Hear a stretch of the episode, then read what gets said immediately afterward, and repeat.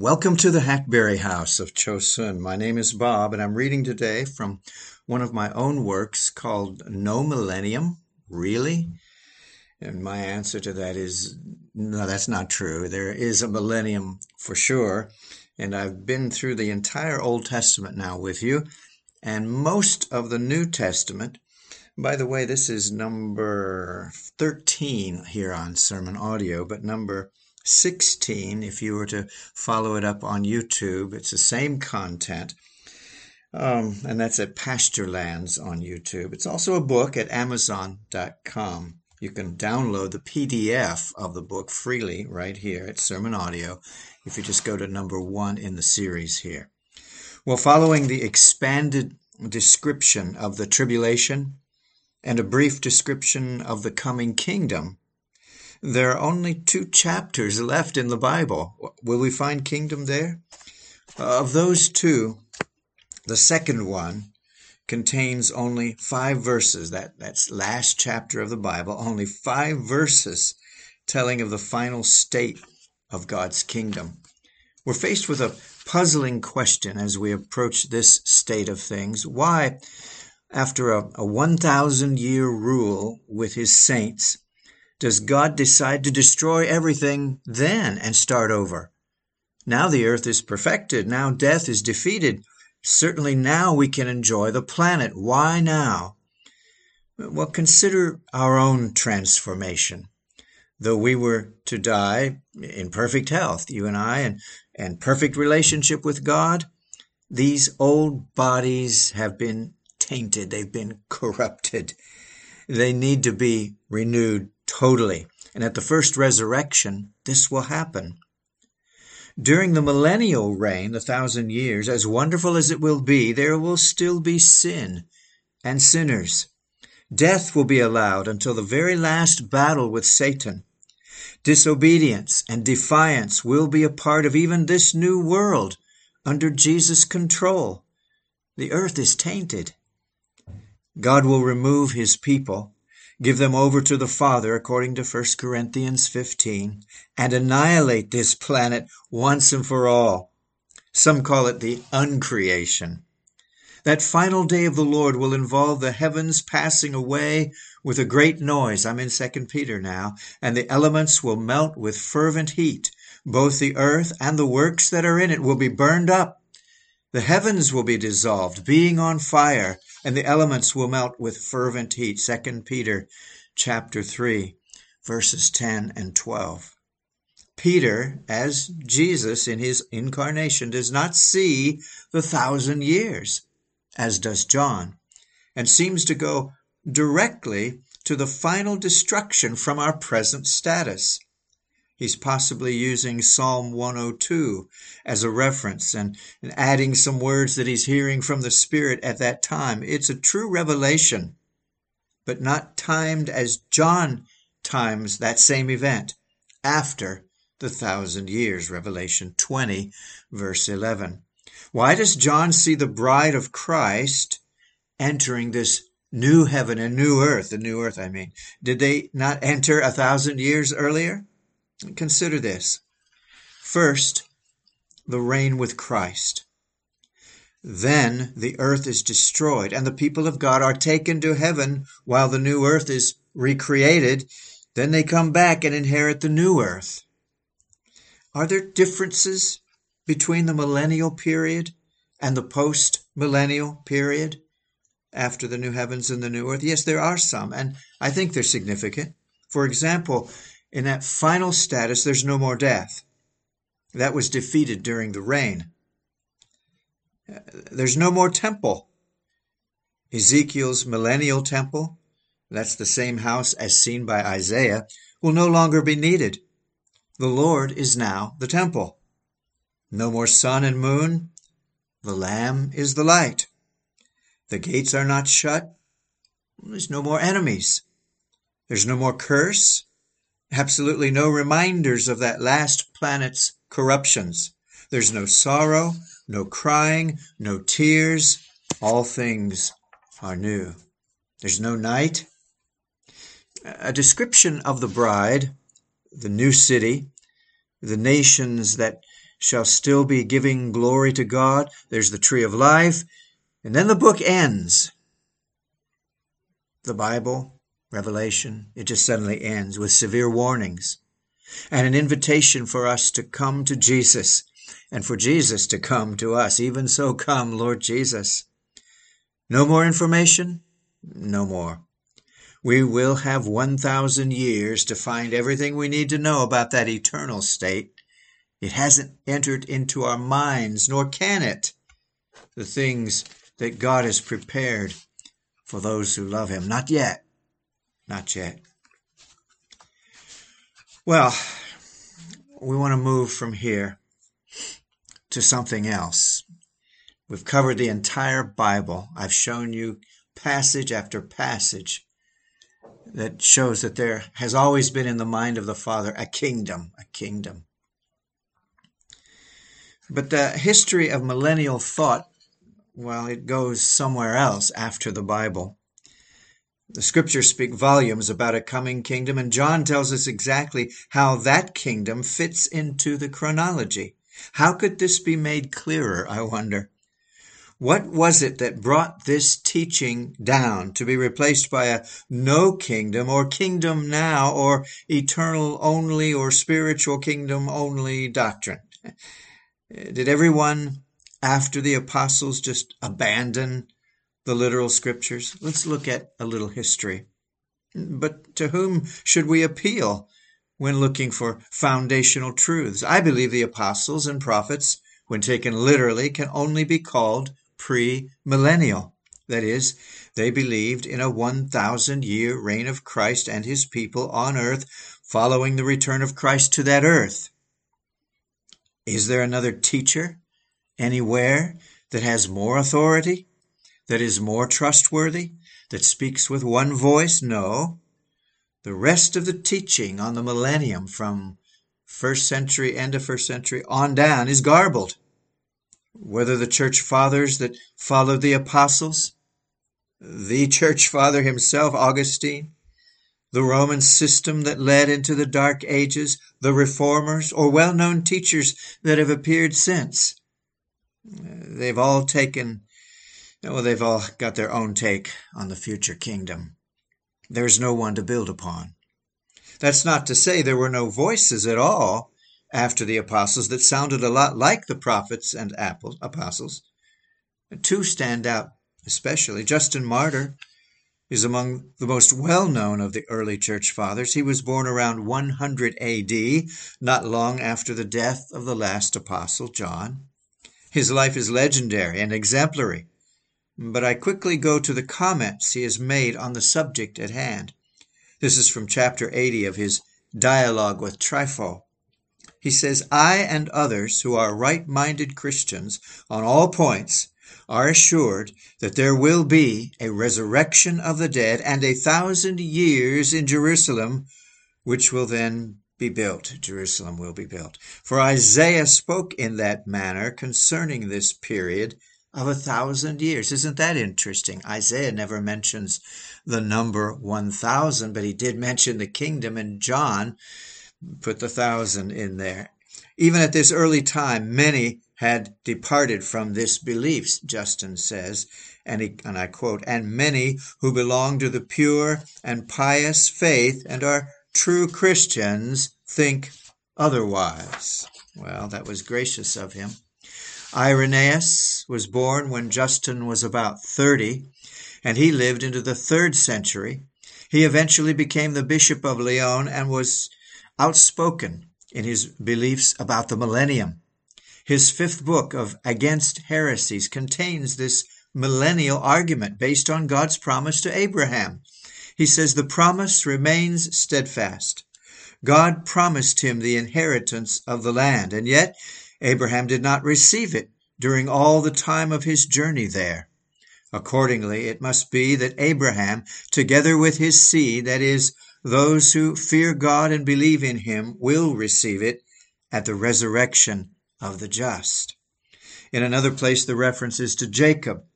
The blessing to Jacob, he says, belongs unquestionably to the times of the kingdom when the righteous will bear rule after their rising from the dead. It is also the time when the creation will bear fruit with an abundance of all kinds of food, having been renovated and set free. And all of the animals will feed on the vegetation of the earth, and they will be in perfect submission to man. And these things are borne witness to in the fourth book of the writings of Papias, the hearer of John, and a companion of Polycarp. Well, with Papias and Polycarp being added to believers in this doctrine, we've named some of the most influential of the early church leaders. They were all pre-millennialist. Now, there were others in the early days, even later, but the trend was changing. A contemporary of Justin and Irenaeus was one Marcion, this man was opposed to using the entire Old Testament. Well, there go the prophecies. And most of the New also. He was devoted to the Apostle Paul, and yet he abandoned the teaching of the personal return of Christ. He did not believe in a real incarnation, so there could not be a second coming. He obviously had no use for a millennial reign. Marcion was the church's first great heretic, and yet many followed him and latched onto his system which included the amillennial position, Marcion would have been very comfortable in the Western church today and much of it. He could have started his own megachurch and many would have followed him. Look at the look at Andy Stanley who's who's coming against the Old Testament and our need for it today. Look at those who have amillennial views today and other things. Marcion would be not a heretic, he would be a hero. What about Origen? The real strong opposition to the premillennial kingdom rose in the third century and among generally accepted men of the church. Origen was the first to come against the 1,000 years. Origen's approach to the matter was allegorical, symbolic. And not only the millennium, but the whole idea of a physical second coming was done away with in Origen. In his commentary on Matthew, he taught that Christ's return signifies his disclosure of himself and his deity to all humanity in such a way that all might partake of his glory to the degree that each individual's actions warrant. Oh my, what did you say?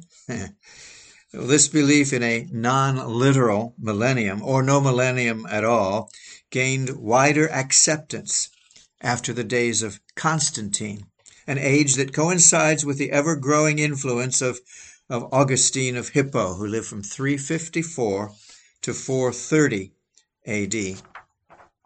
Augustine's most famous work was The City of God. He is quoted in Book 20, Chapter 7, as saying this Now the thousand years may be understood in two ways so far as it occurs to me. Either these things happen in the sixth thousand of years or sixth millennium, the latter part of which is now passing. And uh, now he says, let me intervene here. This was his original view, in keeping with many biblical literalists of his day, that there would be 6,000 years of purely human history as we're living now, followed by a golden age of 1,000 years. Uh, but his faith in such a future began to waver, perhaps because of the influences of others. And later he is quoted in a different vein. He says the kingdom of God was already manifest in the church. The age between Pentecost and the return of Christ was the millennium itself, marked by the ever increasing influence of the church in overturning evil. So here's the blending of church and Israel, the present age with the Bible's future age. This formula has been tried by others, but somehow it doesn't fit. In their idea, and in Spurgeon and some others, the, the church was just going to get better and better and better and more powerful because the gospel was going to get a hold of people's lives and change things forever. And by the time Jesus came, we would be able to offer to him a kingdom that was perfect in every way. That would be the end of the millennium. So Jesus would come after the millennium, postmillennial thought. Origen and Augustine and many of the like mind had their way in the ever evolving description of the kingdom until that description, like many other church teachings, was just buried in the vast wasteland that we call the Dark Ages. Dark because the light of God's Word was hidden by priest and pope and scholar. The church was entering its serious apostasy, and the millennial question was put on hold. Most were not concerned about it anyway. Now, I'm not going to visit each of the godly men who dared to come out of, or to be put out of, the Church of Rome. We love them all. We honor them all. Names like Wycliffe, Tyndale, Huss, Calvin, Luther, Zwingli, where would we be without them? But the reformers share one very difficult circumstance. That is, they all had the same mother. Mother Church was a cruel mom and a false one, and a mother whose beliefs were seemingly set in stone.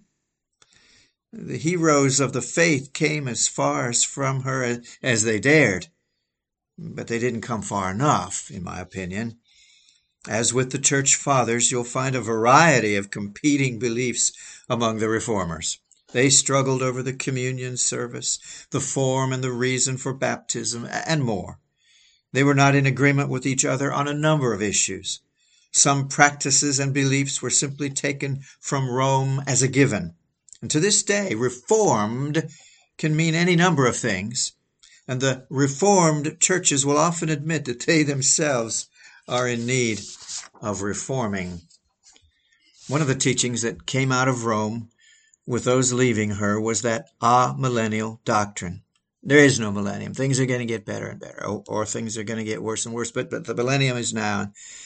It all went back to Augustine and earlier church fathers. It was not contested for some time. But eventually men arose who discovered something that hadn't been noticed before, and that is the number 1000. Eventually, in the 1700s and 1800s, and actually before, there were uh, Puritans who, who saw this also.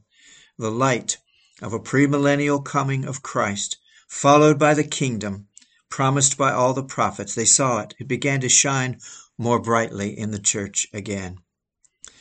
Though there are those who want to tell us that premillennialism began in these later centuries, one guy has put it at 1830 Okay, uh, but we can prove otherwise. We can easily see now that it actually resurfaced. It didn't begin then, it, it resurfaced after having been buried with other treasures for centuries inside a Bible that was largely ignored by the masses and interpreted only by the elite of Rome. And so, in short, premillennial beliefs flourished in the first century, largely in the second. Their revival occurred, uh, well, slowly but surely, 16th, 17th, 18th, 19th century in particular, only to be challenged more recently by a growing revival of Reformed thought. The pendulum is swinging away from the literal millennium in our day as Reformed churches continue to hang on to the teaching they inherited, inherited from Mama, and they pressure their fellow believers in other communions to drop the argument altogether for the sake of unity. One denomination that I know of that used to be strictly premillennial, the Evangelical Free Church, has taken the very word premillennial out of its description of the coming king. We don't want to offend, they say.